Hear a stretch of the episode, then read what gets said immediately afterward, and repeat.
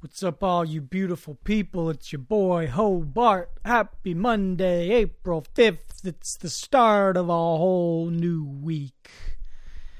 And, uh, what is there to say? But, uh, I guess yesterday was Easter. I think it was the first Easter. I can tell I'm, I'm getting older because, uh, I woke up yesterday and I didn't even remember it was Easter until I was like halfway through a barbecue lunch and uh, I think that's the first time in my life that that's happened. You know, when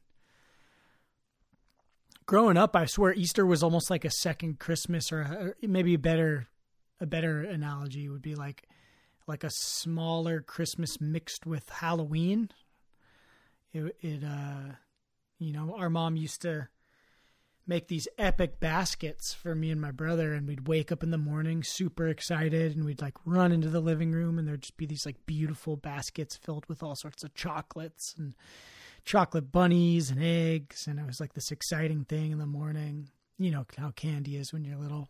Um i think the rule was we would have to eat breakfast first but then we could dive into the, to eating candy and man i just remember how like I swear eating candy used to be like just like an activity into itself in this way. Whereas like as a kid, I would be just fine just like sitting there and eating chocolate as you know with nothing else going on. Like that was just the activity. Um, I feel like these days I snack while I'm doing something else, but uh, but it's great. Um, yesterday though, pretty mundane, but uh, but you know life is good just chugging along. Um, yeah, my guest today. First of all, we had a lot of good feedback from the cereal episode. Thank you to all of you who reached out with your picks and with your favorites, with your agreements and your disagreements. And um, I'm still getting messages from people that are like, uh, you know, wanting to let me know what their what their picks are and um, a couple different cereals and, and, you know what the new world of cereals looks like, what the shelf looks like today. That was a really fun episode. I think the Chone had a blast, and uh, and I'd like to do more of them in the future because those ones are super fun. Um, all that being said, today my guest is a very special person. Um, she is one of the most genuinely talented people I've ever met in my short time on this planet.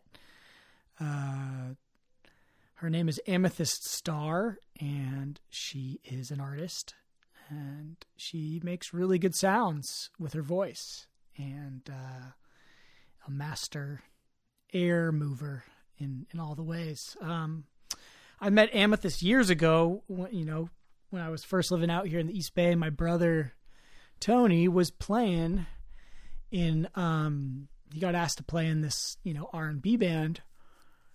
And uh I went to see them a couple times at Penrose restaurant here in in Oakland. And uh there was this just amazing singer in the group. It was her band, Amethyst Starr's band. And uh my brother played guitar a little bit and then uh, played some organ for a short period. Uh, but they just, you know, I was just always taken away by how clear and powerful her voice was. And she was just this really sweet, sweet person. And um, later, when I, you know, was hanging out with my buddy, shout out Lesh, um, the two of them were in a relationship together that, that spanned many years. So I got to know her a little better and then more recently, uh, even better, and gotten a more like multi-hued perspective. Even though uh, a couple years ago, Amethyst moved. She grew up here in Oakland, but she moved to New Orleans, where she now lives. Um, but I got to go visit her a couple Halloweens ago, and had a blast out there. And um, I've been wanting to get her on, and such is the way with these things. Sometimes, you know, someone hears one of your episodes and they reach you you know you reach out about it and you start the conversation and it's just like hey you want to come on let's do a podcast all right you know so uh, she was awesome it was like such a joy getting to talk to her and uh, getting to you know get into the mind of this really powerful artist who's working on her first album.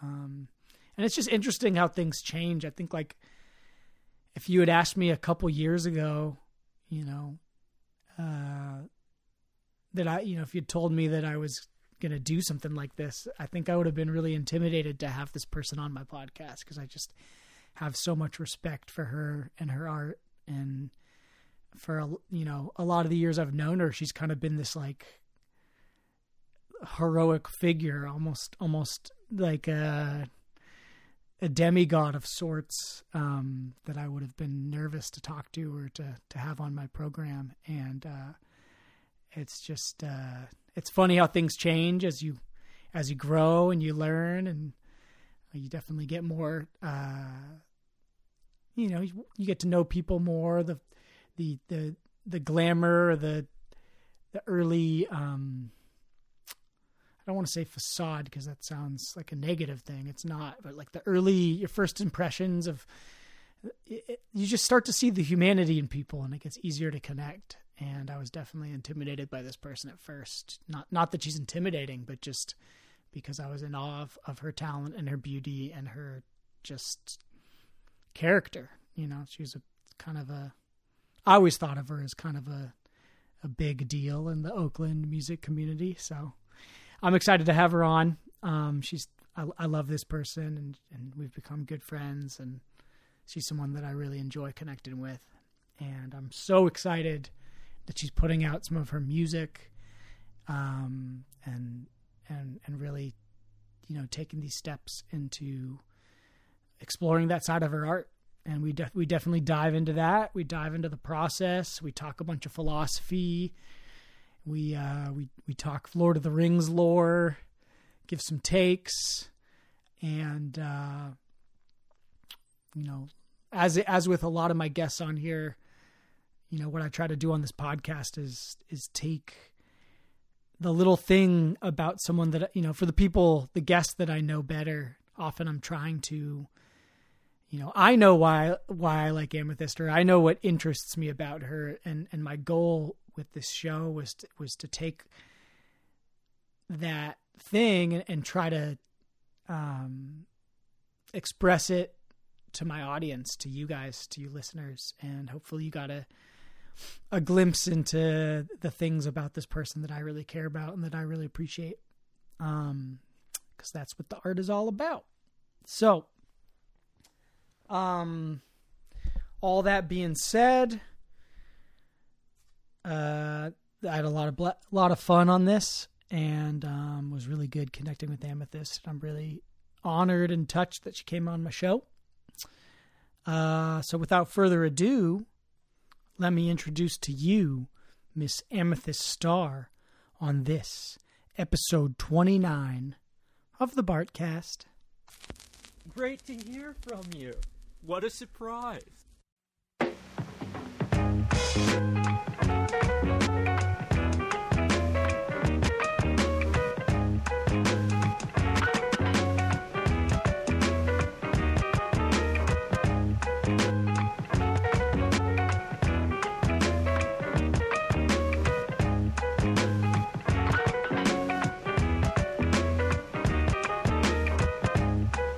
Amethyst Starr Hello, hello. What's up? Happy Hobie. Wednesday. Welcome to the you. Bartcast, my dear. Wow, I'm excited to be here. I'm excited to have you. It's it's not every day we get a get an A-lister on the in the studio with us remotely. Oh my goodness. Does that mean my name starts with an A? exactly. A-lister, yeah. We're, we're doing a gemstone month, so you know, got to do it alphabetically. Amethyst. Mm. Um, yeah, I just listened to a bunch of your music, and it put me in a really good mood. Yeah? Yeah, I was like getting prepped, setting up my mic, getting my computer configured, and uh, feeling a little bit closer. You know. Just a little bit. Just a little bit. it's it's interesting. I listened to your the vi- the version you sent me today, and then I went back and listened to the uh, the one that you have on your SoundCloud, just to compare and contrast. And uh, it was cool. It was like a cool. It's completely different. It is. It's a different. I don't uh, think there's a single thing that's the same. except maybe the lyrics. Yeah, the lyrics, but like all the instrumentation and vocals and even the arrangement is is slightly different. Totally. Yeah, the backups sound. It sounds like there's some. You have some masculine backup harmonies going on that. We did have a male-bodied person come in and do some vocals and Kirkland Green. He sounded great. Mm-hmm. He just came in and like nailed it Nice. on the spot. Yeah. What's uh, what's how you you were telling me before we started that uh, that you've been you had like a brief moment of sunshine. In, for those that, that that don't know, we're Amethyst is coming to us live from New Orleans. Um, but that is it. Has it started raining there again? It's looking ominous. It's pretty gray. But it rained for 20 hours straight. It started at like 1 p.m. yesterday. It didn't stop till probably like 9 in the morning. Damn. And that was intense. And then there was like this moment of sunshine, and all the neighbors came out, and we did some like crafts and hair dyeing and table staining. And and now we're getting ready to hunker down again. I don't know how long it's going to rain for. Taking full advantage of the window. It was great. What's so? What's your favorite like rain rain time activity? Like when it's when you when nature gives you a pass on the day, and you're like, "Hey, I get to be cozy today." Well, I'm struggling with that because it rains so often here that like you can't just have a pass on the day all the time, you know? Like you have to try and like do something. Um It's not like us Oaklanders that can just oh, we have 300 days of sunshine, so we can take a day off Yeah. when the rain falls. yeah, exactly. um Well, what are you doing tr- today to to to take advantage of your rainy rainy time? mm, I went out and played some guitar on the porch this morning. That was nice. Um, and I even played some piano today too. I pulled out some of the. I have this book of Italian art songs. Mm. Um, so I was like, "Fuck, I'm gonna do some sight reading just to see if I still got it." Hell yeah! And what's the verdict? Um, T- TBD, TBD. I'm not sure. Hell yeah! Italian art songs. I don't know even know what that would sound like. You know, like they're just like pretty standard classical voice songs. And, um, Caro mio ben. You know, you know that one. I don't know if I do. Oh. Maybe if you Okay. hum a few bars, I might might pick it up, but uh, not sure. It's like, uh, caro mio ben, credimi almen, senza di te languisce cor. You know that one? Yeah, I know that one. Totally. That was beautiful. I I suddenly felt like I was in a you know the start of a Disney movie, and there was like I was looking for the uh, the birds to come bring me my bonnet or my cloak or whatever. You know. You'd look cute in a bonnet. Get you like, I think it have to be like velvet blue Ooh, bonnet. Okay. Blue I think bonnet. that would be, yeah. I could rock that, or like a purple, maybe like a deep Oh, purple. It's your world. Might as well lean into it if I'm going to be wearing a bonnet, right? or like a like a tie dye one would be pretty sick too. tie dye bonnet. Yeah. Whoa. Where where does a bonnet become like a cloak? like I uh, a, don't even know how to begin to answer that. this whole like you know like I, the other day I was trying to like you know decipher the difference between like a shawl and a shrift and a stole.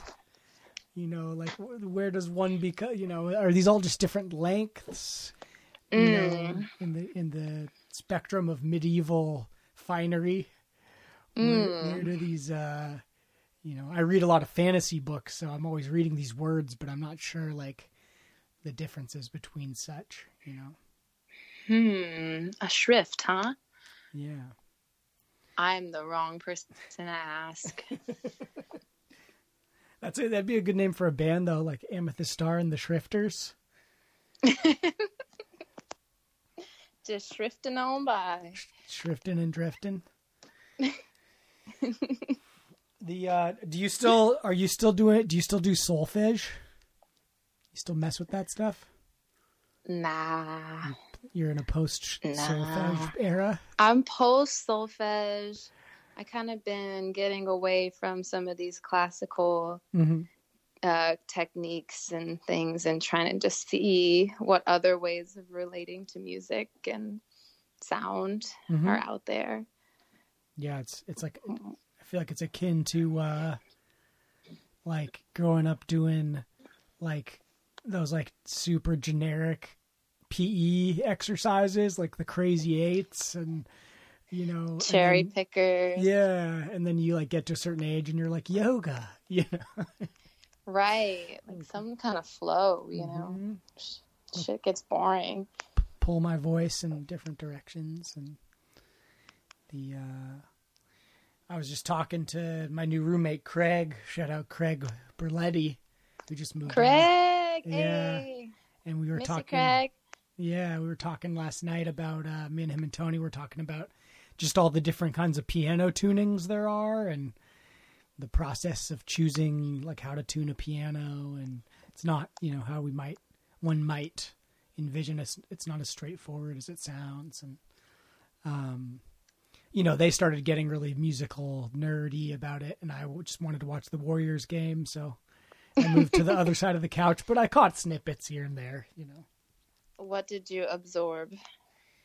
just that like throughout history there's been different kinds of like tuning you know where like if you want to try to tune every interval like very like even versus like making sure that like thirds and fifths are like really like kind of symmetrical to make like chords sound better or like uh, i guess like was it uh beethoven was like tu- like using certain tunings that would be easier for accompaniment with like singers and string players and um you know it's all sacred geometry to me you know But, uh, Yes. I've been so into sacred geometry lately. yeah Yeah, and just the idea of like repeating these really rudimentary shapes Mm. like a bajillion times to create like something that's much larger than the shape itself. It's just Mm. like really cool. some some synergistic shaping Yes, like you can do so much with a triangle. right what's uh Mhm. what's what's one thing that you have noticed about a triangle that people might not immediately assume you can do with one Oh wow. not to put you Well, on the spot I'm on the spot. It's a high stakes conversation here, you know. Um, well, I recently started working at a pizza place What? around the corner from my house, and I did a chalk mural. And I realized that pizza is straight up sacred geometry, Damn. like in every way. It's like the circle within, you know, triangles within a circle, and then you can put that in the box, the pizza box, and then it's like Mhm. the circle within the square. Ooh, And so I guess something you can do with a triangle is you can eat it. you're right. There you there you go. eat the triangle. And it's can make it- delicious. Make it, into a trapezoid or whatever. You know. Yeah. And uh and let's not forget the slices of pepperoni that are the circle within the triangle within the circle within the circle square. within the square. Yes. you know, ad infinitum. The uh, uh, that's pretty awesome. I, I I I can't help but think like, as a singer, like you're working with a sacred geometry like constantly because you're like bending your vocal cords into different shapes, and you know I know in like the little amount of like vocal osmosis training that like my brother's been taking these lessons and singing and like trying to explain what he learns to me and it's like there's such a there's like this space where like everything can kind of line up in your throat and then suddenly you get like a clear tone or I don't, not that I've ever known what that feels like, but you know, there's definitely been brief moments where like my voice works as you know as I think it maybe it could. yeah, I think we just all live for those moments. Yeah. Of like, oh, this is working. Yeah. Um, yeah. because you know the voice is so, um, it's just like so, it gets uh, responsive to the environment. You know, and when your body is your instrument, you you have a different body every single day. You know, so like, so in a way, I wouldn't really like. I feel like geometry is like geometry is geometry but like the voice and the body is like this ever shifting like cause and effect kind of feelings based instrument you know what i mean and Mm. um you know like if you sleep with the heater on you're gonna have a different voice than if you're like you know slept in like a nice humid spot and or if you like drank the night before Mhm. you know and it's dry then just like any little thing can change completely change the instrument and the way that the tissue like feels you know and resonates it's Yeah. pretty frustrating honestly there's no like formula Right. I know I told myself for years when I was such a big stoner, you know, I'm not damaging my voice. I'm just tempering it, you know? Cuz I love Otis Redding, you know, I'm just trying to get that that grit on my on my vocal cords and then, you know. You've been singing otis redding Huh? you've been singing otis redding Well, in my 20s I used to run, like walk around San Francisco before I had a car and I would just sing all the time when I was walking. And uh I was just really into like Otis and Al Green and you know, that was just like I was also smoking a lot of weed and I was like, you know, that was kind of my rationalization, you know, which I, I, I like what you said about it being a feelings based instrument because it makes me think about, you know, as we continue to try to like change the language that we that we use when we're defining things and to seek power by changing those definitions you know it would it would stand to reason that um you know as a singer being able to like have a more colorful vocabulary to describe you know the state of your voice rather than it just being like oh my voice is like fucked up or my voice is like you know damaged or unhealthy and like, like you were saying like if you sleep with the heater on well it's going to sound different. A lot of people would be like oh that ruins my voice you know? But like taking that like duality out of it of, of needing to judge it in a positive or negative light i'm sure yeah I, I really see that stuff come up when i give voice lessons. Um you know because people are trying to access like a dimension that's kind of like what you're saying outside of what our language really provides in terms of like describing what you're experiencing. And i see people get really frustrated and, and they get really emotional. Mhm. you know like everyone cries. All my students cry. Um, is that part of your and it's your promotional is. Material? i'm gonna write that on my website Yeah. but like i had this student recently this um this guy and you know i he was my engineer for um my album that i'm working on Mm. and he came to get some voice lessons and you know he had an idea of what he wanted to try and i was like let's try it and i was like i just want you to know all my students cry and by the second lesson at the end. I'm just like holding him like and rubbing his back as he's like crying. He's like i don't know why this is happening. I was like i do. Yeah. it's because you know, when you try to explore these these like realms of the like the inner workings of your body like they don't necessarily fit into the structures of like how we understand things. Right. you know what i mean? Yeah. or we've been taught to fit things into a certain way and and the voice kind of comes from the other side it's the Mm. voice it's the sound of the spirit you know That's so real. I know. I feel. I get this image when I think about singing and when I see people singing, almost like uh, when you sing, it's like there's this projection of like your true form that like Mhm. comes out in front of you, and that's why it's such a vulnerable thing for people to like.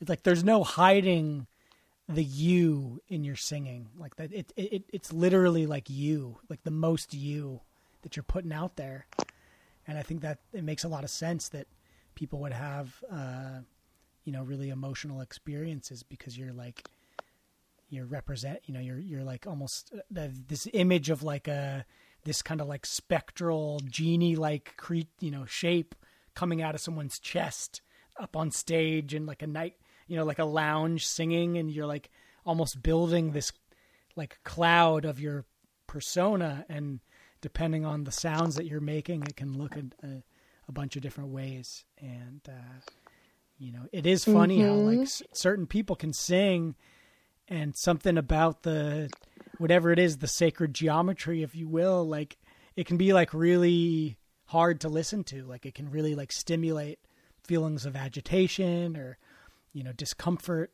in the listener and, and vice versa there's people that can just like sing and, and suddenly like your body's tingling and you're like having a transcendental mm. experience and uh yeah and and with voice there's a place for both right. you know like sometimes we need to be disturbed, honestly. Mm-hmm. and you know, we need to just disturb this happy self that's like contented with the comfort of things. I don't know. Yeah. And and see what else. So like yeah, it's it's cool the range of things you can do with this instrument for sure. Right, and the idea that like in this culture that we live in and I think you know coming from this like more Eurocentric uh, culture that's like has this performer audience dynamic that's built into it. Um, you know, in, in this culture, we tend to think many people tend to think that like if you can't sing to a performance level, whatever that means, uh, then you have no place in doing it. You know, and and you look at other right. cultures that have also influenced you know the American culture, uh, you know, some would argue even more so. And they're coming from cultures where everyone's like, no, no, no, I eat, I dance, I sing. Like, right. what do you mean you don't sing? Everybody sings. This, you know, like, it's an extension of your humanity right. to sing exactly. and to dance and to create. Yeah, it's your birthright, you know. Yeah, I I agree with that. I think like even as a person who has pursued singing most of my life, like people always ask like, "Oh, are you gonna go on American Idol?" Or "Oh, are you, are you, trying to get famous?" I'm like, "No, I'm trying to express myself. Like, mm-hmm. there's no purpose outside of that. Right. You know, like anything else is like a byproduct of that journey. But like, really, I'm just trying to like be human. You know? Yeah. And I don't know, that always got on my nerves. I'm like, what is, is American Idol like somehow now become like the the whole point of singing. I mean, it's yeah. I mean, that's interesting that that's what the, like what that symbol is for a lot of people. That that's kind of like the like the um like the the end result of trying at something. You know, like that's kind of like the the end all target.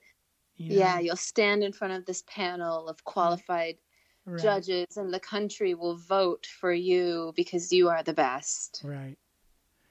I know that show always cracked me up because, like, the famous judge being that dude Simon, you know, and he was like right. known as being the asshole. And then, like, I saw him do like a truck commercial and he's singing, and I'm like, man, that guy's voice sucks. You know, like, right? I'm sure he's got talent, but like, just they had built him up to be like the like master judge.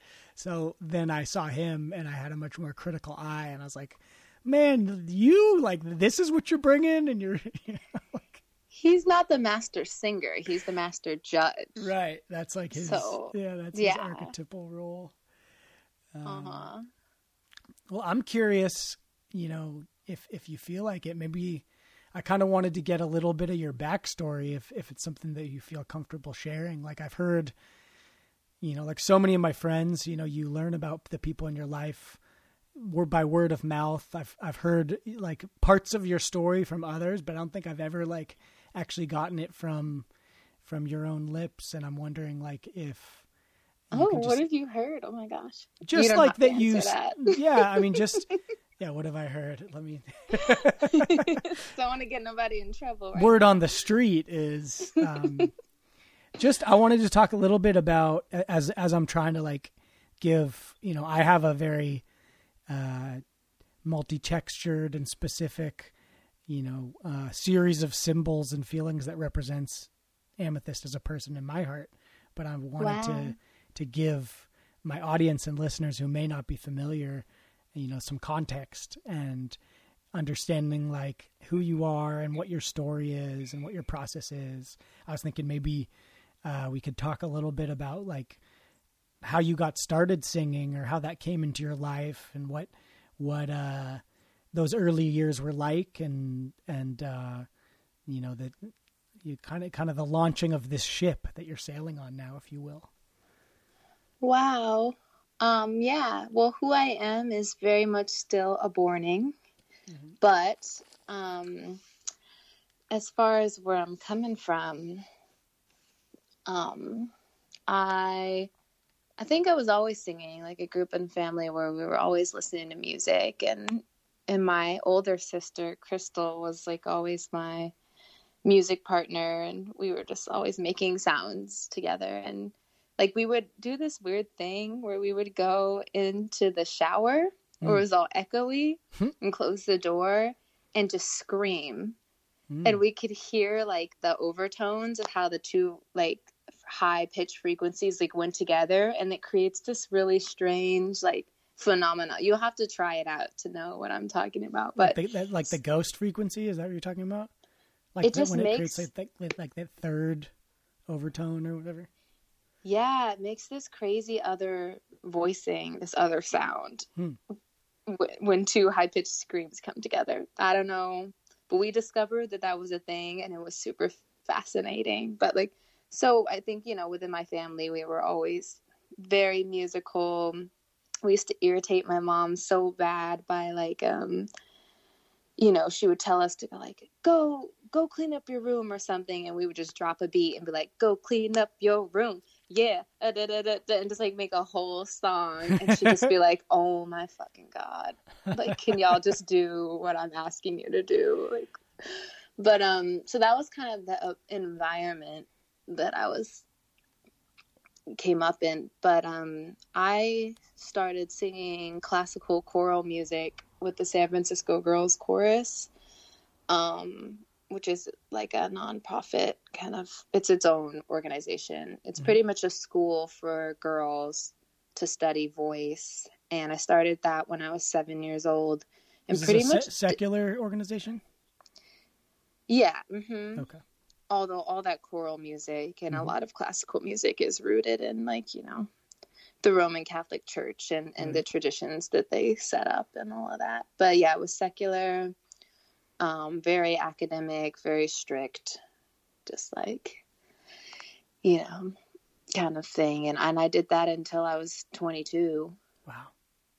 um, and yeah, I learned, you know, music theory and vocal technique, and we recorded um, albums. We did symphonies. We went on tour all around the world. I went to China and South Korea with them, and um, just some really cool stuff for kids to be getting to experience. I feel like I, I grew up very quickly because of that you know it was a lot of responsibility um and that was great i learned a lot i also sang like in church i had a really good friend and her mom um ran the kids you know music program and so we got to do all kind of fun stuff i did musical theater also growing up and especially in high school and um I was Maria in West Side Story. Oh, I really? was- I was the understudy, but I did get to do several shows Nice. as Maria, and that you know that's a big one. Yeah. Um, I had to learn how to dance and all kind of stuff. Um, also, I did Once on This Island, which is like a cute little musical. I think it's about Haiti. Interesting. Um, but I did that after high school with um, Willow's Theater Company, and I also, in my senior year of high school, I was the narrator in Joseph and the Technicolor Dreamcoat, which I don't know if you've seen that musical.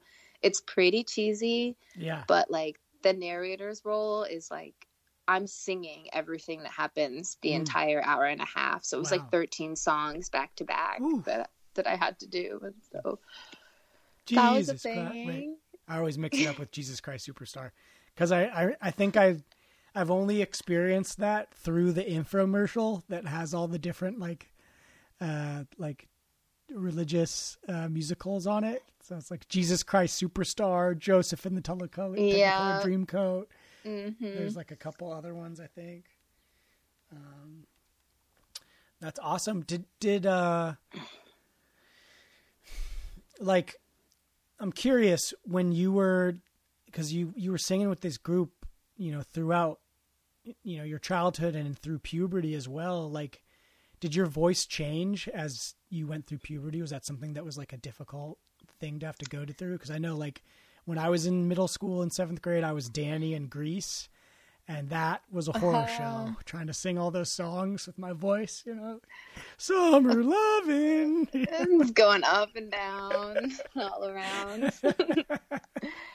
no, I don't think that's um that's not quite as much of a thing for fe- female-bodied people. okay. Just like the hormones are a little different, so Yeah. I didn't have a drastic change, and I was always a fir- a first soprano pretty much my whole life. Gotcha. Um, Is that and yeah, Is that our first soprano? Is, is that mostly the melody line?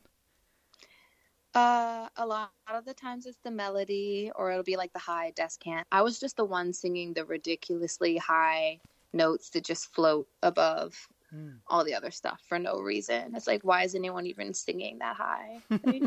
But I loved it. I love. That's like one of my favorite things in the world. Mhm. and after high school, I went. um I lived abroad just for six months, but I lived in England and then I came back and went to massage school. But like in that time, I kind of like stopped singing. You know, I was just like in a new place and and I lost my entire high range.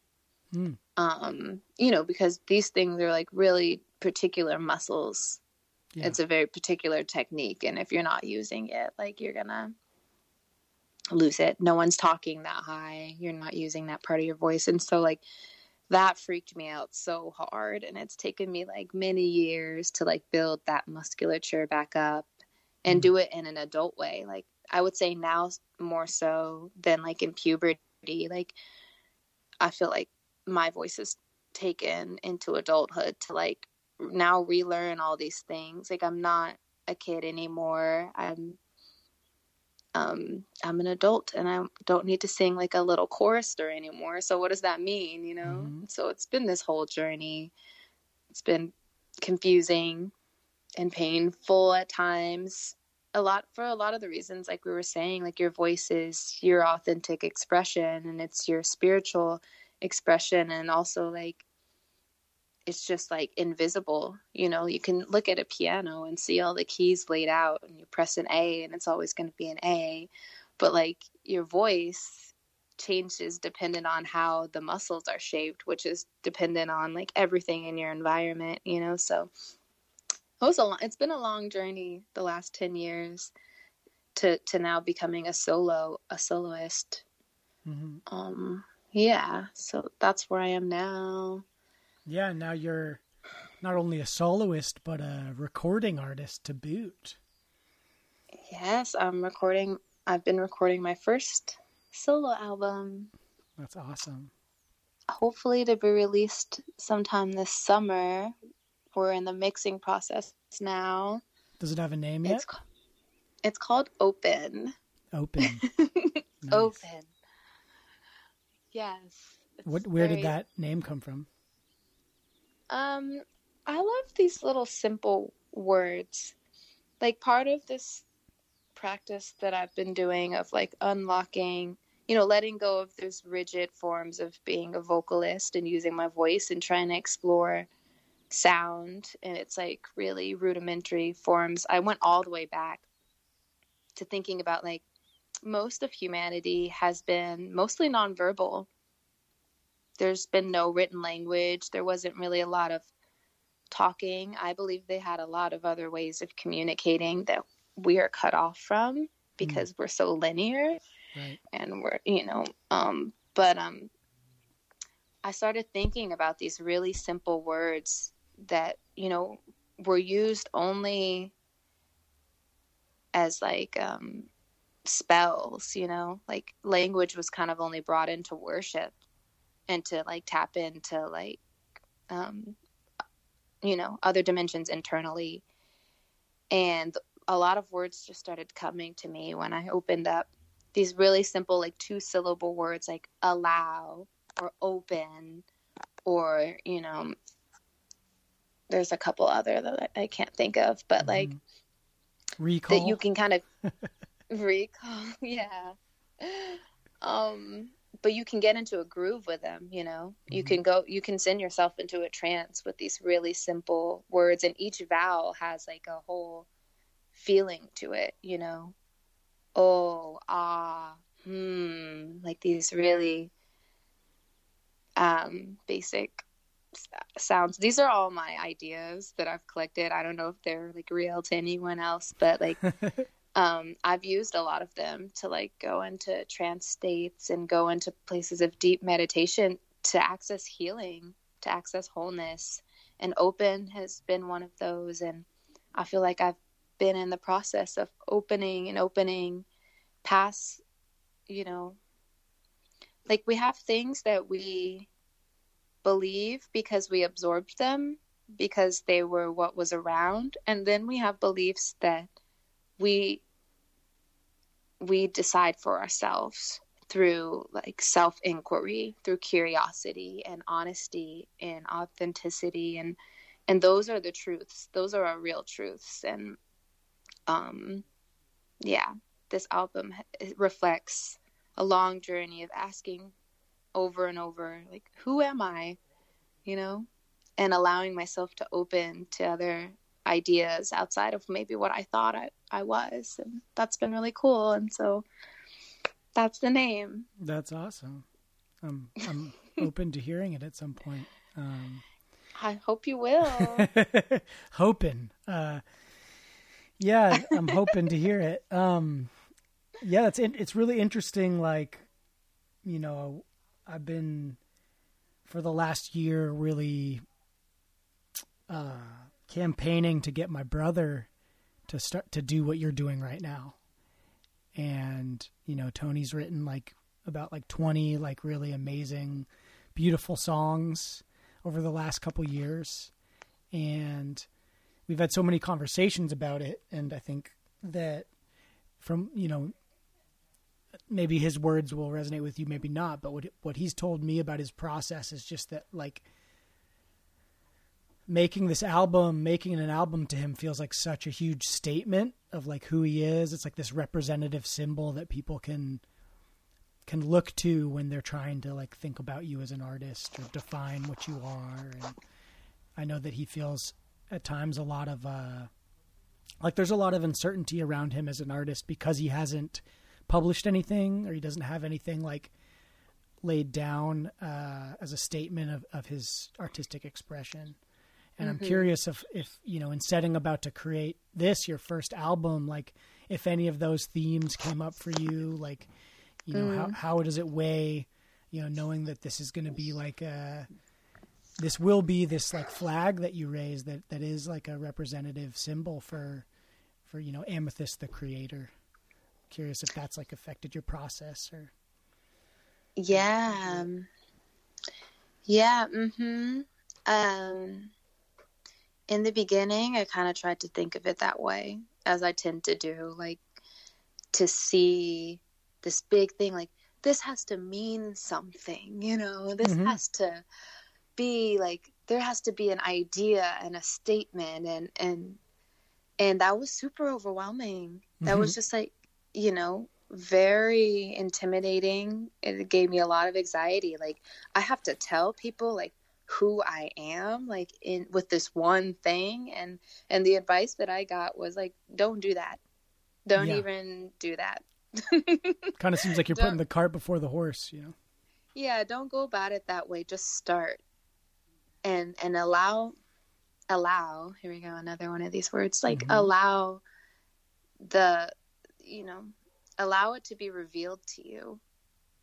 Like there's something to be said for like the mystery of things. I think again the way that we're wired in western thought is to tell things what they are, you know, and then make them happen. You know, we're going to set an agenda and we're going to here's all the different categories and then we're going to execute it and then we're going to succeed and then that's productivity. But like there's a more feminine, I guess, way of going about things that allows for some mystery, you know, which is really exciting and like arousing and, and, and frustrating too because you're uncertain. But like all of that's going to go into the process and it's going to become something and then it will reveal to you who you are and what it is. And so i had to just kind of let go and just start start with these small things and start with songs that i already had. Um, and it's taken up until like the last moment to get all the recording done. Like not like it's like to this day like still picking like okay maybe this is going to be in there maybe it's not. Maybe this song's going to have viola maybe it's not. And especially the, with the way the 2020 unfolded. Mm-hmm. you know we didn't know who was in town. We didn't know like who was even like i had friends that just decided that they weren't going to play music anymore and i'm like wait a minute but you know all my songs and i've been playing with you for a whole year and like right. now you're just not going to be on the album and I just had to run with it and and and see what was what and that's kind of where I am now and and now I get to kind of bask in the ecstasy of seeing what has become. And it's just, just a surprise to me as it is to anyone else and and embrace it.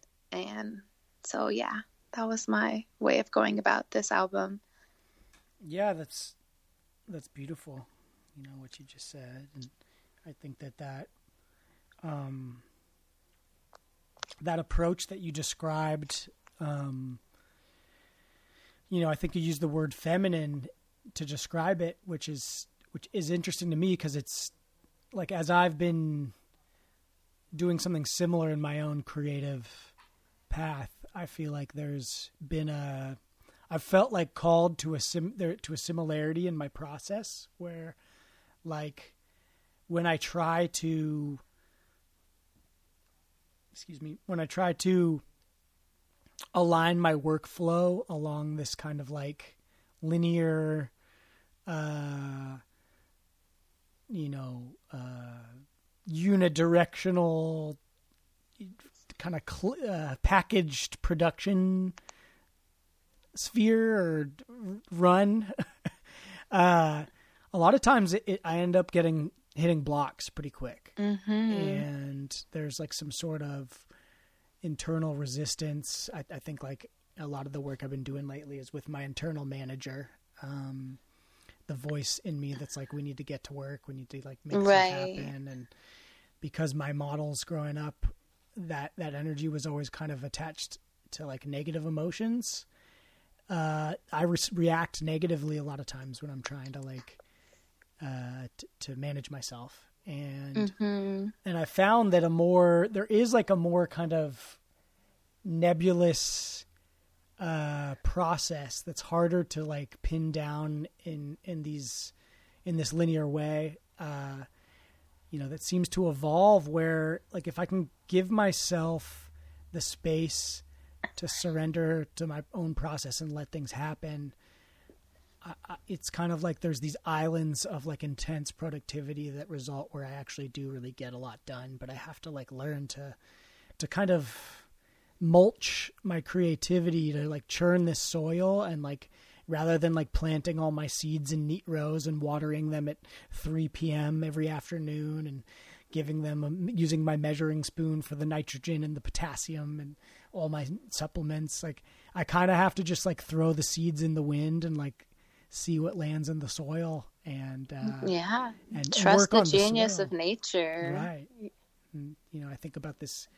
I've been working on this music video for this band, and been a couple months, and there's been like, you know, they've been like really flexible about like a deadline, and uh, I had a talk a couple weeks ago, and they're like, "Hey, we would like we'd like to get the video by the end of the month," and I was like, "Okay," like I've already done a fair amount of work, but I have a lot left to do, and Mm-hmm. and I was able to kind of not play go into that that game of like needing to feel like I was managing myself, and then like sure enough, like on Monday this week, I just like sat down and allowed myself to do, to like get into the flow, and I powered out like a ton of work on it, and I ended up feeling really good, and like I was like, oh, there is some there is some wisdom here to this approach.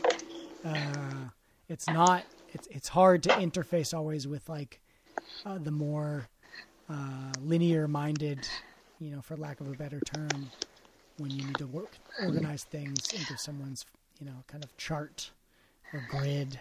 But Yeah, you definitely have to stick up for yourself. Like, you know, um, in that, because people are going to try to be like, but this has to be done. You have to be like, but does it really have to be done?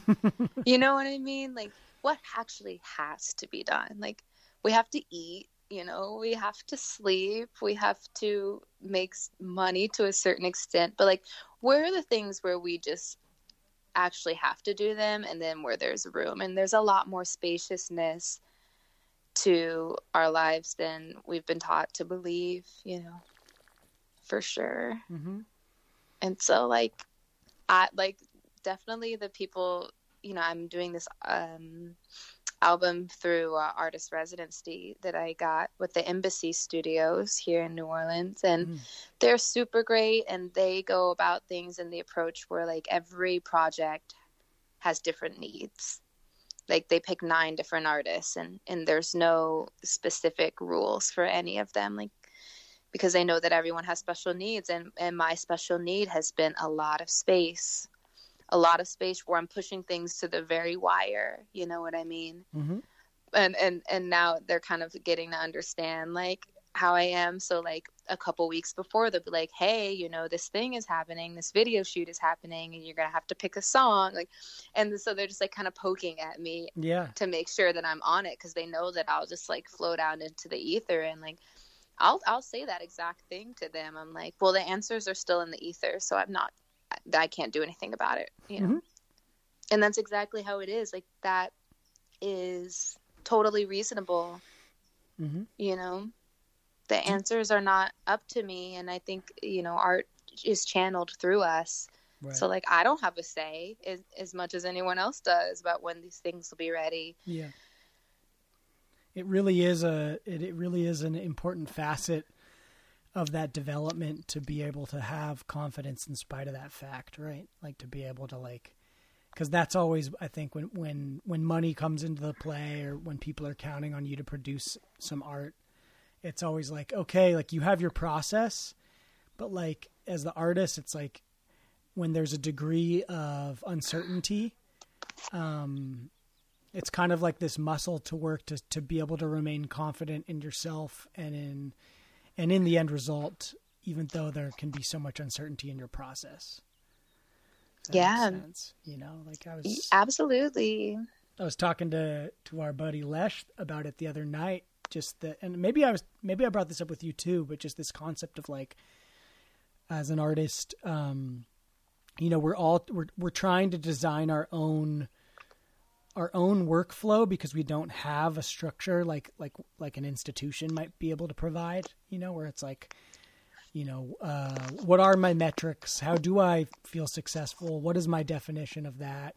And I think that when you have experienced some sort of material success as an artist, society is willing to grant you more eccentricities. Right. Um, and so when you're not when you're not at a place yet in your development, you know whether that's one of your goals or not, whether material success is even what you're aiming for, but like let's say that you are, or um, if you're not experiencing it, you know, then for me, like what I'm working with right now is like, how do I grant myself my own eccentricities in the meantime? Because it's not really something that anyone really can give me. It's like I need to claim that for myself, and uh, and and be able to hold space for it and put boundaries up around it, so that when I do in, interact with people with different styles and workflows and understandings, like I can communicate that and it'll translate. You know. Right. Yeah. and it's just trial, you know, just Mhm. try it out. like, because, you know, sometimes I need I need my ass handed to me. Mhm. You know, I need this more like masculine kind of linear thing to come in and be like, all right, enough's enough. You know, like you're never going to get to the bottom of the feelings. So, Mhm. like, right now we need to make a decision. Right. And right. so, like, you know, you need both Mhm. within reason. I just think because we're so heavy on one side, Right. um, that Totally. you have to kind of fight to be more kind of the other way. And, Yeah. but, um, in, in seeking balance, you kind of have to like compensate for a society that's unbalanced already. Yeah. um, Yeah. So that's been my process with it. And and just honestly like um being curious, like I was saying, self inquiry and just being interested, like what is my creative process and how do I work best and what do I want to allow and what do I want that's what this whole album really is kind of about for me. It's just like in all these different areas of my life, like really just testing testing everything out, kind of for the first time in a certain way. You know, I feel like there very much is like a inner, inner child, inner teenager, um, who's who's learning a lot and and questioning and opening. You know. And you're playing a lot of instruments on this album, right? It's not just singing. Like you, you're doing all sorts of instrumentation in addition to that. Yeah, I mean, I definitely want to do more. I have so many things that I'd like to accomplish before I die. Like pretty much like I want to do like a Prince style album where like I'm playing every single instrument or like Stevie, you know, we did a lot of that too. Shaggy. Mhm. Yes. Um, but on this album, all the songs are my originals. Um, I love doing like composition and arrangement because of like my classical background. Like there's definitely a little composer in me that hears a lot of things.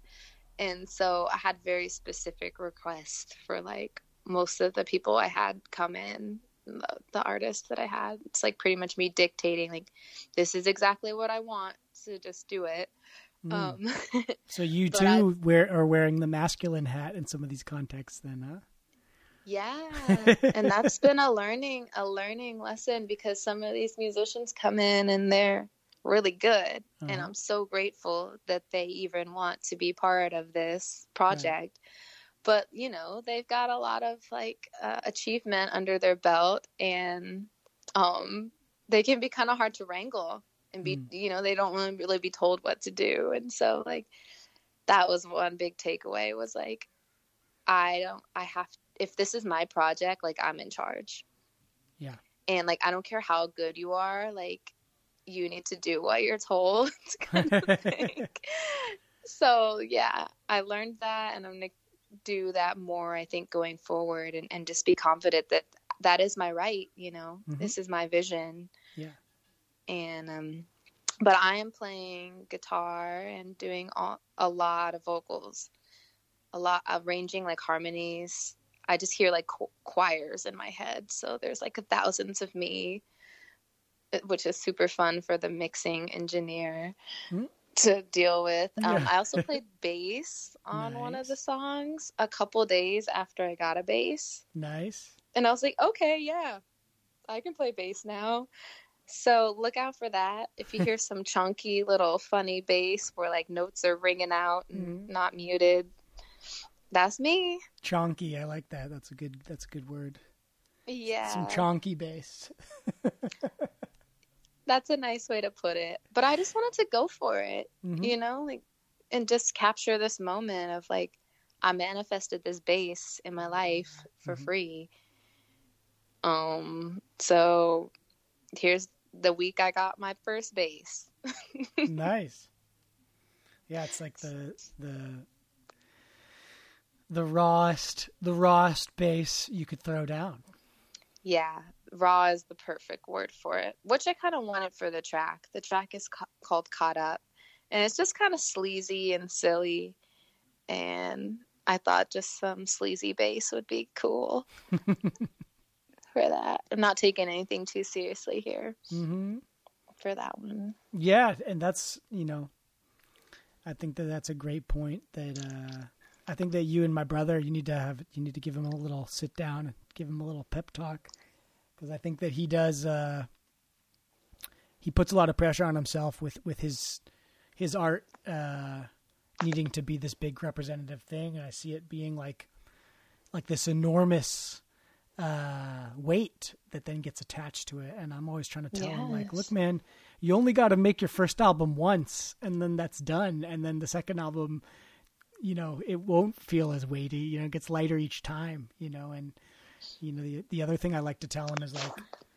You kind of, as the artist, like your music or your art is going to mean something to you, but you don't get to really decide what it means for other people. Like, like you know, you might play a song, um, you know that that to you doesn't quite touch you in a certain way, and then but but then it, you play it for someone, and they might it might it might trigger like a range of emotions that are super deep and important and meaningful. And like as the artist, you're like kind of this conduit that's that's channeling this energy, this kind of like cosmic, you know, energy through your body, and you're putting it out with, through your character and through your personality, and Yeah. and then people get that's to be shit. inspired by it, you know.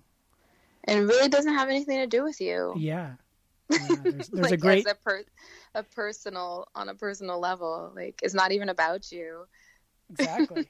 there, there's there's a great uh, there's a great J Cole line. I don't know if it's actually in verse, but he's like doing an ad lib at a track, and he's talking about um, he's talking about how hard it is for him to get like um, sample, like when he wants to use like a sample, uh, and how like the record companies will just like won't give him the yes right away. And you know that's an argument into itself but like what he makes this beautiful point which he's like he says uh you've been inspired by the world. Now allow the world to be inspired by you you know?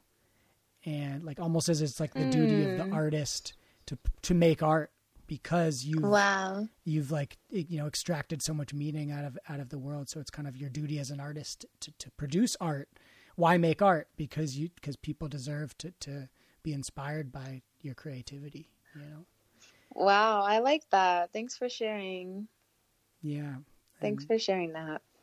that's what i tell try to tell my bro i'm like man you got these songs that like need to be heard by people like i want to hear them if nothing else selfishly like that stuff moves me. And like i know there's Yeah. there's people that could be helped and that could that could really like it will touch people in these ways. And you know that i think that it's easy to feel. And also that we don't have to hoard this stuff. You Right. know like we don't have to hoard creativity. It's this thing that flows always. And um i'm really inspired by um women the book women who run with the wolves. Um by Clarissa Pinkola Estés and she shares this story about a woman who lives by the lake and her she carves these like wooden ducks and then she like wind and they have these like wind what is that thing where you like wind them up on the backs? Oh, like a um, uh, like a wind up doll or a yeah wind up toy? and it's a little duck and you Hmm. wind it up and then it flies away and that's it. That's her whole life. There's no point beyond that. She just is constantly winding him up letting him go winding him up letting him go. And that is and there's something to that you know? Mhm. there's nothing personal and there's really no end point in it. That we're as creative people just meant to just wind these ducks up and release them forever you know? But sometimes i think we try to hoard these things to give us value you know yeah or you got to keep attaching ornaments to the outside of the duck to the point at which it can't take off you know yeah exactly or you know i love that imagery so much it really helps me Yeah, I love that too. That's beautiful. The um, there are you know we do see these artists that are like uh like releasers. You know, like I think like for myself personally, like this is, I think this is like the 30th episode I've done of this podcast that we're doing right now. Congratulations. And, oh, thank you. I'm, I'm honored to, to have you as, as the big three zero. Woo woo. Um, but like, if I sat around and like tried to craft the perfect podcast, I never would have made any. You know, because part of this art form is like that we're just having a conversation and that, that there's going to be mistakes and hiccups and imperfections and that like like that's that's you know I think that's one of the reasons why this particular form of expression really like you know pardon the pun spoke to me uh because like you know it's like it's these, these every episode I do is its own thing and it's you know while I do listen to them before I put them out, I've also toyed around with the idea of not and just putting them out, you know, and just letting them.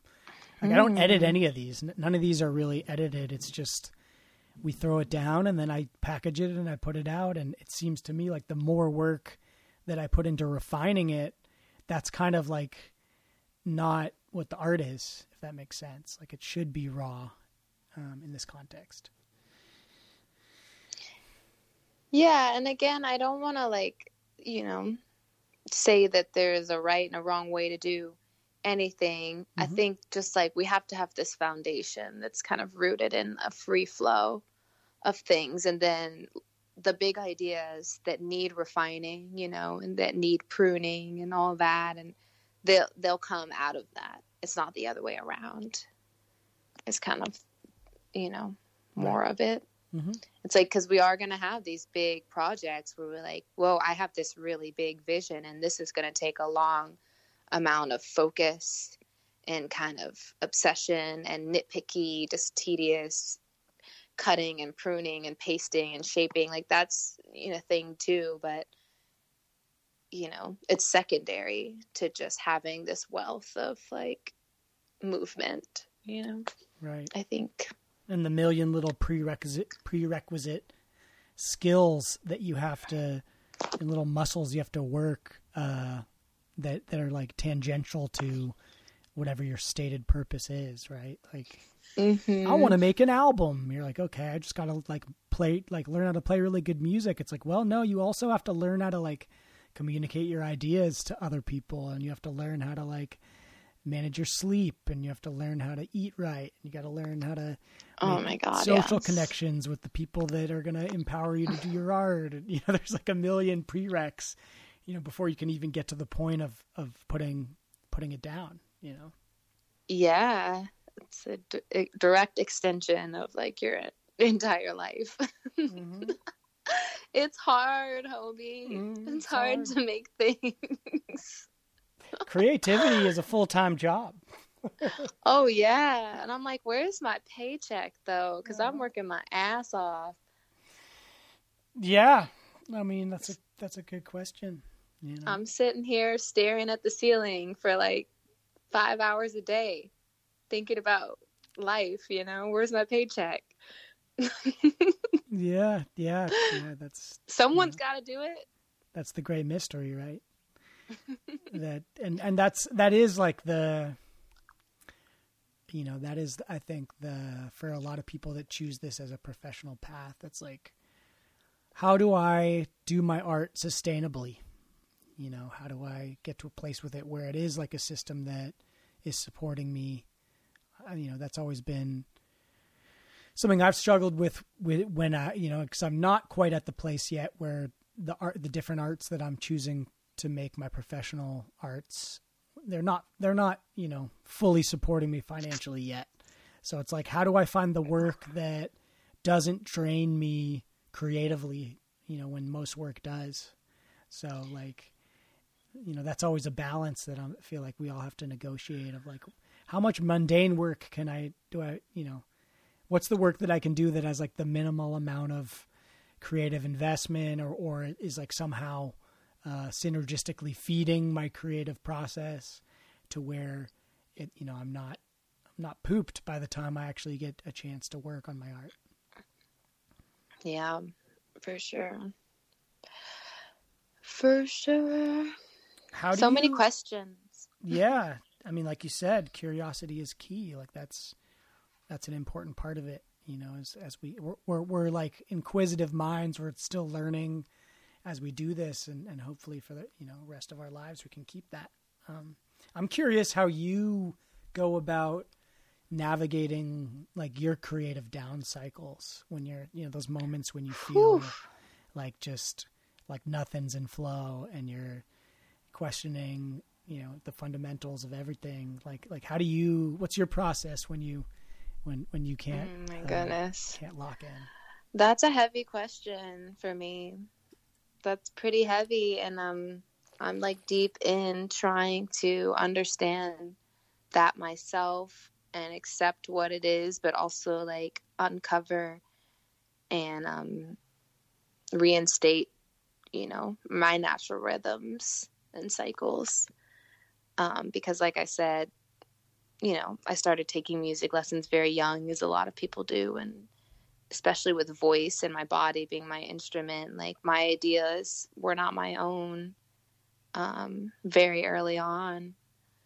And you know it's like in the line of it like in order to understand what's going on like i'm having to like decolonize. I'm having to like really search and and i have a lot of downtime. I have a lot of like spaces where there's numbness I have a lot of spaces where like yeah, just kind of like fall into places of like paralysis, you know, where I can't act.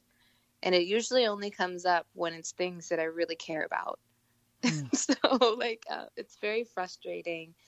And you know, I can talk a lot of talk about like everything that I've been talking about about giving things space and giving things time, but I- be- it's because I have to constantly remind myself you know that um it's okay to not know. And it's okay um to not be good at something right away or ever. And um one story that I'll share that I've been trying to te- reteach myself um, again is from the same book, Women Who Run with the Wolves. I would suggest that for any person, whether you identify as a woman or not. It's an incredible book about how to um, undomesticate, essentially, undomesticate your rhythms, and, and so that you can create on a soul level and live and love on a soul level. Um, but she shares this story uh, called The Three Golden Hairs and it kind of starts with this man, an old man, and he's like rugged and tired. And I love like uh, the idea of like exploring the psyche through story, storytelling, and myths, because that's how human beings did it for a long time, out Mhm. of wisdom, not out of like ignorance or not understanding science, as like some people will try to tell you. Um, yeah i've always found that many of my truths come from books that are deemed fiction and i have a lot harder time uh gaining truths from like the nonfiction style of writing. Like a lot of a lot of fiction writers are like deve- are like delivering like really deep wisdom like you know packaged using this vehicle of of myth and legend and like fanciful wording. And that's a way that my brain can make meaning a lot easier than like the drier like names and dates and facts and figures kind of style you know? Oh, so boring. That's the type of person I want to do like open heart surgery on me or something. But it's not yeah. the type of person that I want to be telling me how to create, you know? oh okay I, I thought you were saying that uh the person that reads non that reads fiction should be doing open heart surgery No, like, definitely not. No, Uh, Hobie, you are not yeah, qualified no, to no do thanks. any kind of Yeah. surgical. No, no, no, no. I'm an intuitive heart surgeon. I just, you know, I just let Gaia direct my blade, and I, I, I like to do like six deep breaths once you're open, and I light some incense, and I just I use an Ouija board to figure out which ventricle I need to cut, and then uh, Oh know, my god. draw provides, you know. Yeah. Yeah. um, exactly. Um, but what was my point of bringing that? Oh, the three gold hairs. Yeah, tell me the story. Okay, I'll tell you the story. Um, it starts with this old man, and he's just exhausted and like beaten and down, and he can barely move. He's like struggling. He's like the dead of night, you know, and he's like weed whacking to try and get to this cabin where there's a light in the window and he finally gets to the door and he stumbles through the door and he just falls like on the floor. And there's an old woman there who picks him up and takes him over to her chair and and holds him in his arms and just rocks him begins rocking him and you know singing to him and you know br- brushing his hair with her fingertips and just patiently sits there and holds him and as the night goes on, he becomes a little bit younger and like his cheeks get a little bit flushed with red and his hair is no longer gray. Now it's like blonde and shiny and and he's kind of like in his adult his adult form. And then even more so he's like a young teenage boy as she continues to rock him. And then you know he's down to like an infancy. And when he's an infant he's like fresh and new and I'm not going to explain the story as beautifully as she does, but um, at that moment of his newness, um, she's able to pull three golden hairs off of his head, and and at the moment that he's you know fresh and new, he she opens the door and he flies up into the sky and he becomes the sun, the rising sun and it's pretty much that's going to be his whole cycle again. By the end of the day, he's going to be this old man that's like, you know, can barely make it. And, and through the process of this woman giving her attention to him and patience and rocking him until he's new again, like we have to do the same thing with our ideas and with our focus.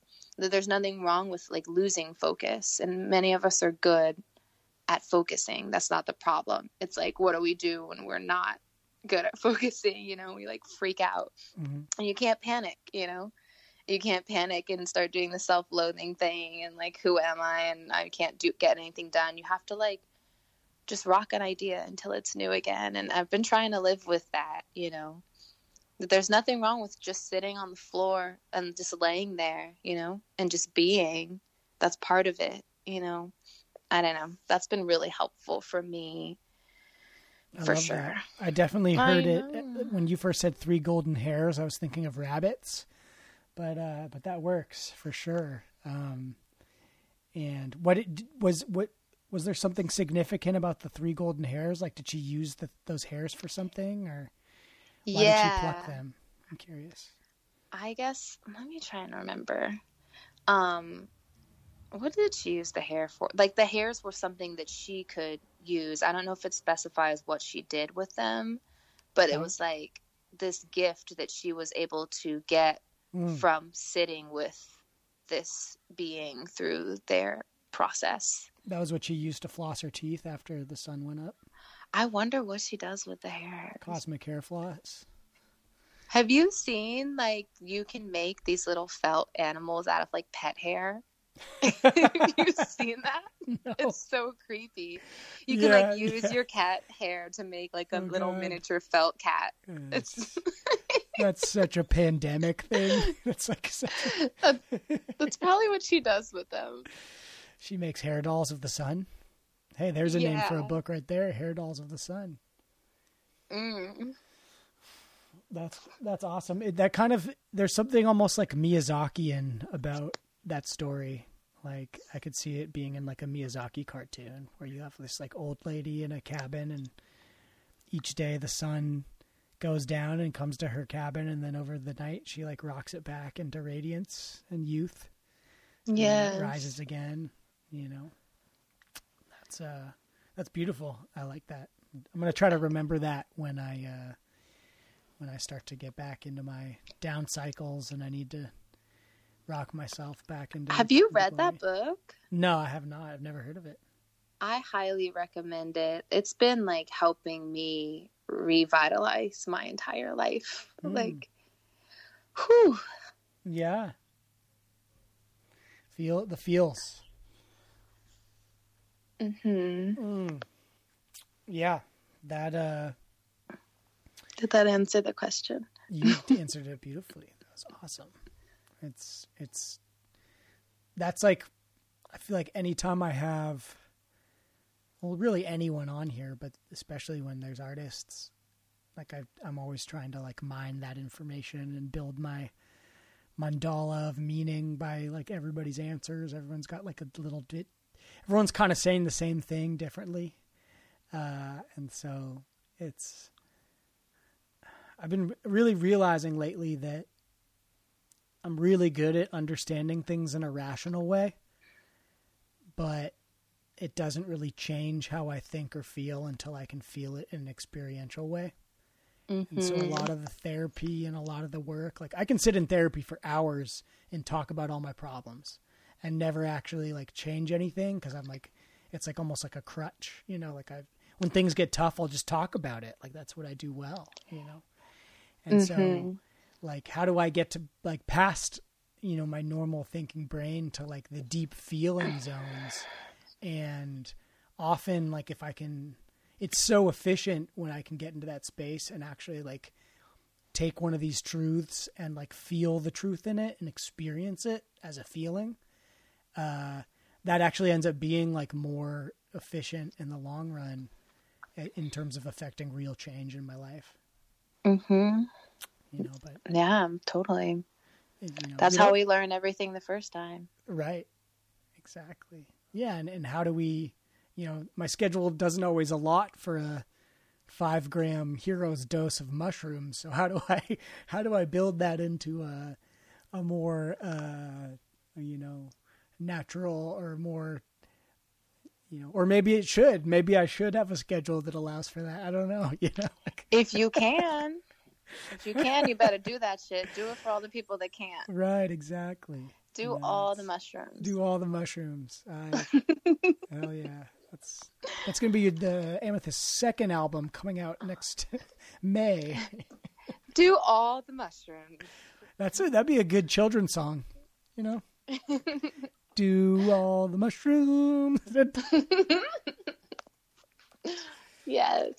um, well, so what? Other than this, uh, I think I asked you this the other night, but other than than this huge project that's really exciting, you know, what else are you excited about in your life? Like what what uh, on the day to day, you know, what's what's one thing that that um, you get out of the bed in the morning and you're like, you feel anticipation for? Honestly, I'm not gonna lie. Like, it's been rough. It's Mhm. been a rough year. Yeah. I haven't felt anticipation eh, getting up out of the bed in a minute, Mhm. and that's cool. That's fine. Yeah. but that's like what it is. Um, but I have a really great community here. Earlier, when you, you were saying something, what were you saying? Um, just about like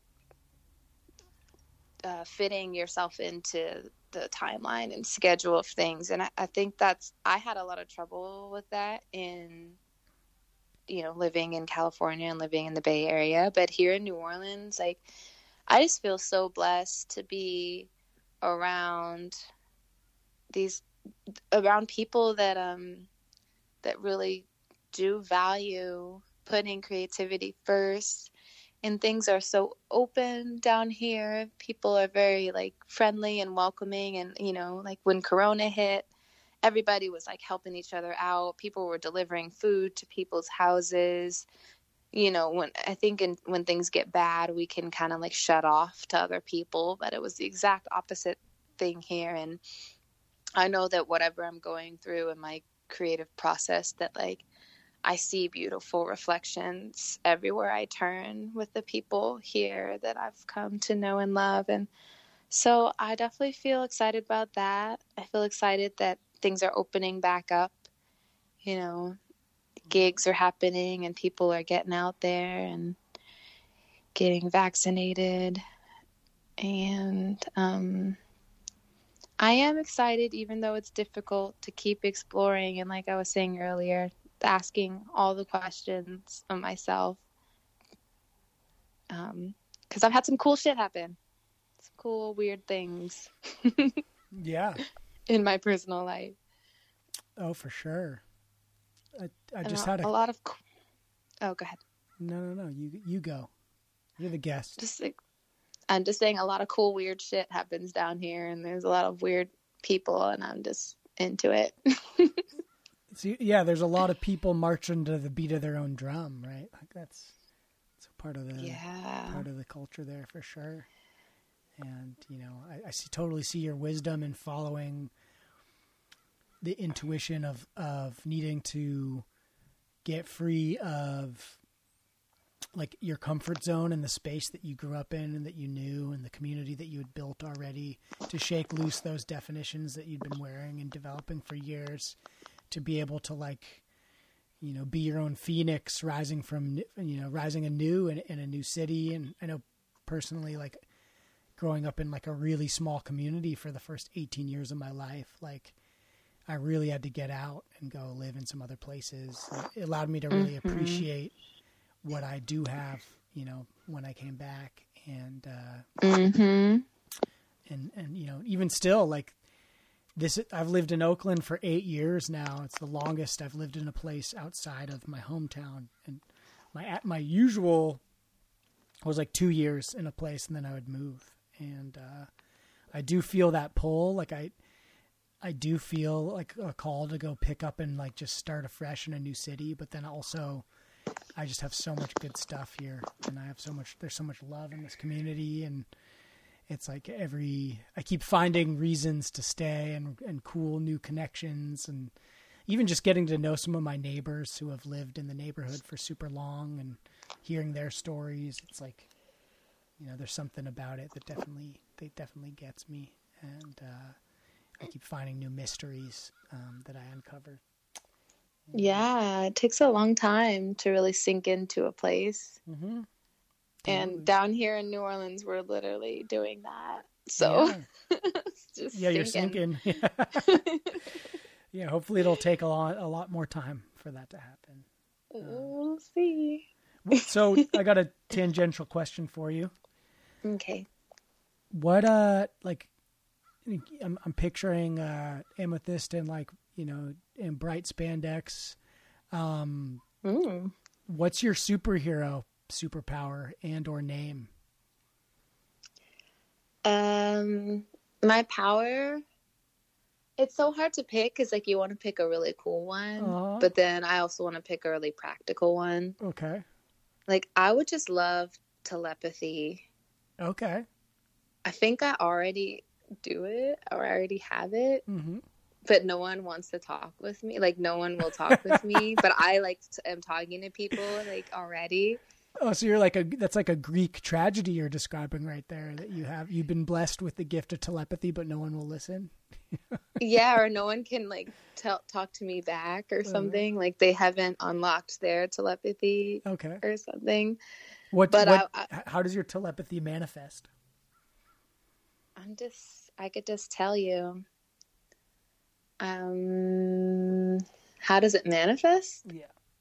Like, Well, can- telepathy Can you, can you move things with your brain? Are you talking to people without you speaking? Yeah, we telekinesis is moving things. Is that what it is? Yeah, telepathy is yeah, speaking Okay. without speaking. Knowing others' minds. Yeah, it's just like my voice disappears in some in your head. Mm. Like that the chick on um Lord of the Rings. What's her name? The queen that gives Frodo the star, the light. Oh, Galadriel. Yes. Okay. How she just like looks at them and then she's like talking to them. Uh-huh. That would be me. Gotcha. I would be a queen, beautiful and terrible. In place of a dark lord, you would have a queen, and all shall tremble before my beauty. Oh my gosh, you've watched that way too many times. I just got done with another like audiobook listen through of The Lord of the Rings like last week, and it was so good. Every time I find something new to uh, appreciate, and a new problem is solved. I had a big problem solved this time through, so What was the problem? I've always had an issue are you? Are, am I gonna? Are you familiar with the? You're familiar with the story, yes. I'm familiar. Okay, so I've always had an issue with at the end of Return of the King in the final battle. Uh, Aragorn has to walk through the mountain where all the the traitors, the ghosts of the traitors live. Right. Is to take the paths of the dead to come to Minas Tirith for the final battle.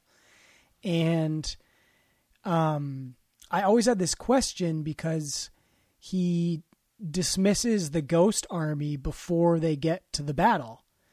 And in the movie even it shows the ghost army is kind of like this in, in like invincible force that like turns the tide of the battle, but then he dismisses it before the final battle. And I'm always like, why wouldn't you just take it and defeat Sauron? You have like an unstoppable force. Like why like you get to decide as the king when their oaths have been fulfilled. Like why wouldn't you just take this force Does and win he? the day? No, he doesn't. In in the book actually he dismisses them before he even gets to Minas Tirith. And uh, so that was always like a problem that I never understood. Like why why doesn't he do this? And then so this time I really like listened to that part of the book intently and focused. And what it says is that the ghost army actually doesn't have the power to do any physical damage uh, to anybody, but but but the fear that it brings is this powerful thing. So actually, what it's Ah. used is it gets to the you know there's this fleet of ships that are coming to ambush the city and that are going to turn the tide of the battle and he steps up with the ghost force and all the sailors and the army that's on the boats. They are terrified and they jump in the river and they drown. And then they're able to take the ships down and get to the city in time. And so suddenly like that clicked and that made sense. I was like okay it makes sense why like the ghost army wouldn't actually be a huge tactical advantage on the battlefield because you're going up against the witch king of angmar the head of the nazgul who's like terror is his Right. forte you know? So like uh Right. Wow. all that all that kick, clicked into place for me. I had no idea. I really thought that they were fight. They fought them.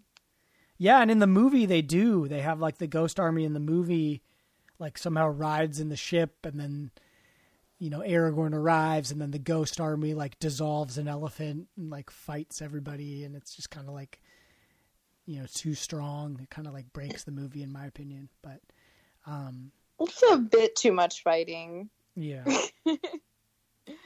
yeah.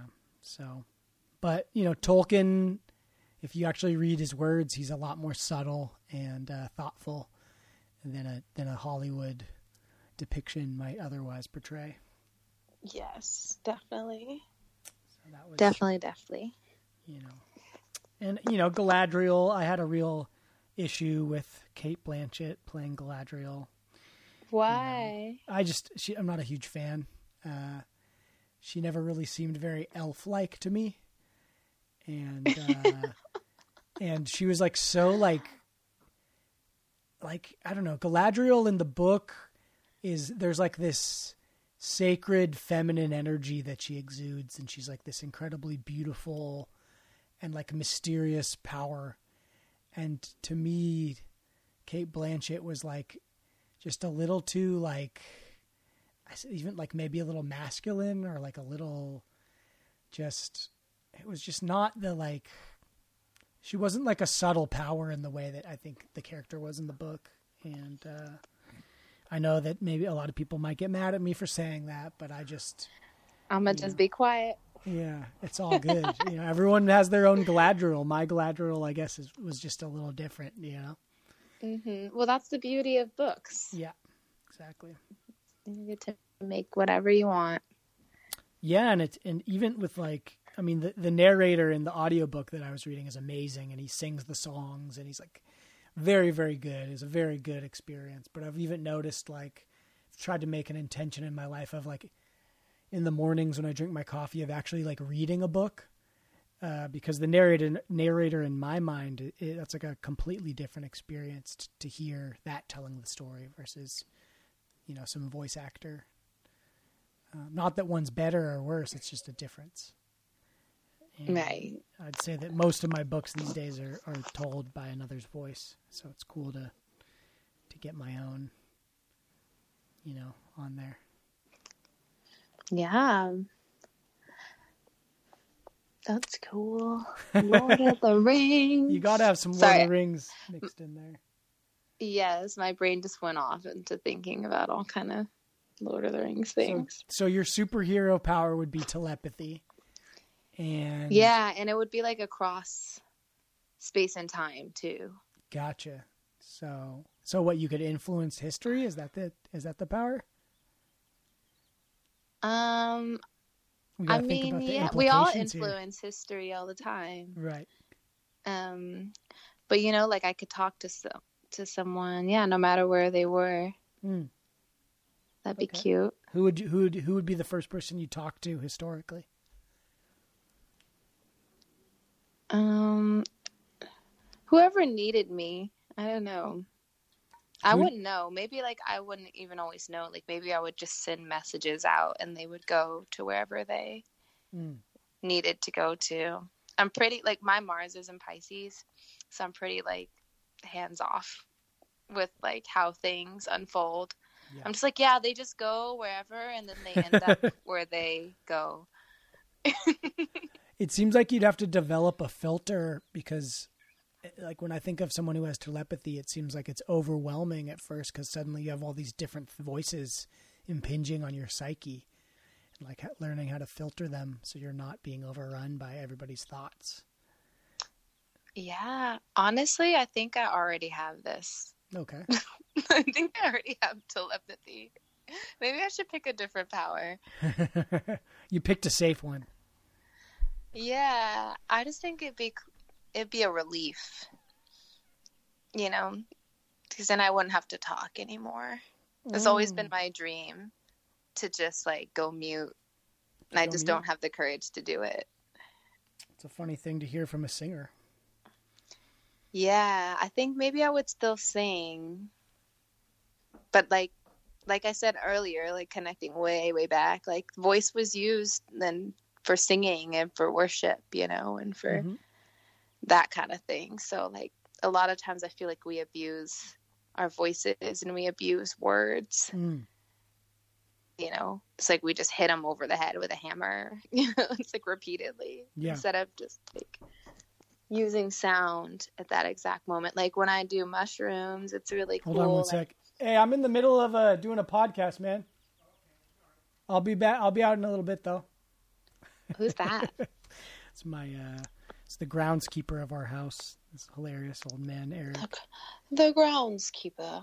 He's uh he's uh, awesome dude from Brooklyn, but he's just I heard him getting closer and closer, and then he knocked on my door. Um, But he Oh. like he's the guy that fixes everything at the at the on the property. Sweet, sweet dude. That's cool. Well, this property's getting so intricate.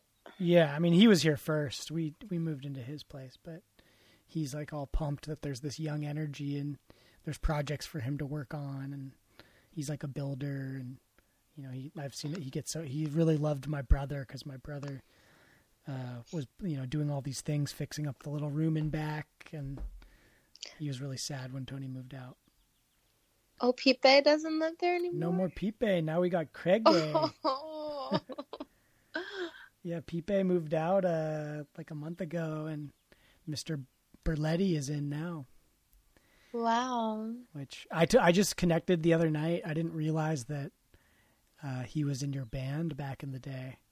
Oh yeah, Craig was OG. Like, Yeah. he, he was part of it for a long time. Yeah, and he was a he was a dope organ player. I remember watching him, watching you guys play Mhm. Penrose, and I just he was so like straight edge and clean cut that like I when when I met him again, I think at like Leshes at like a jam, and he had the big curly hair. Like I just didn't put it two and two together, you know. Mhm. So it's funny, but yeah, now he's he's got the back unit and he's been, you know, just exerting his style on the space, and it's been awesome. We're we're we're developing a a really cool zone and going to be. Um, I'm excited because we're going to start having, you know, me and Tony built a stage in our backyard, so we're going to start doing pop up shows and having artists come and perform and giving people an opportunity to like dip their toe in the pool of socialization before they go to you know, giving bands a chance to come and perform, and then giving people a chance to go see music, so that everybody can like re, uh, re like you know, uh, accumulate themselves to this this social sphere, you know, so that when there are bigger shows, people aren't. It's not so much of a culture shock, and uh, right, and get their drug dosage right. Exactly, So they're not yeah. out there trying to do as much as they used to. exactly, yeah, they,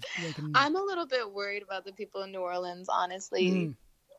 yeah, I'm like, I don't know if everyone's gonna make it. yeah, Crazy yeah. out here. Yeah, people got to take it, take it in stride, take it in steps, not do too much. Um, but it's cool. I got you know my roommate and his friend are chefs, and I was talking to them last night. And they're like, "Can we cook food for these pop ups?" And they're like almost demanding that they be allowed to cook really good food for everybody. And I'm like, "Hell yeah, you can!" You know.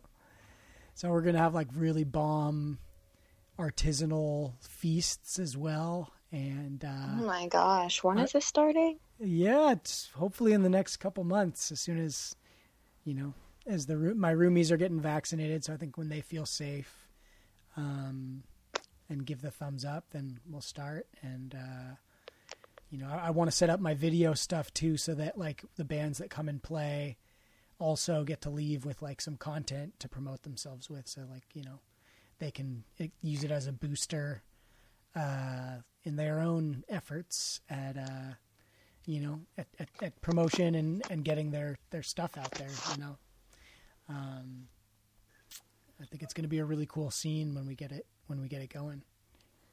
Sweet. Hobart presents. You know. wow.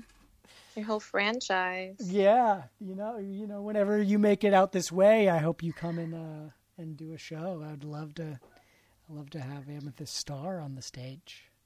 Yeah, I can force all the honey drops to be my band, just like There in the old go. days.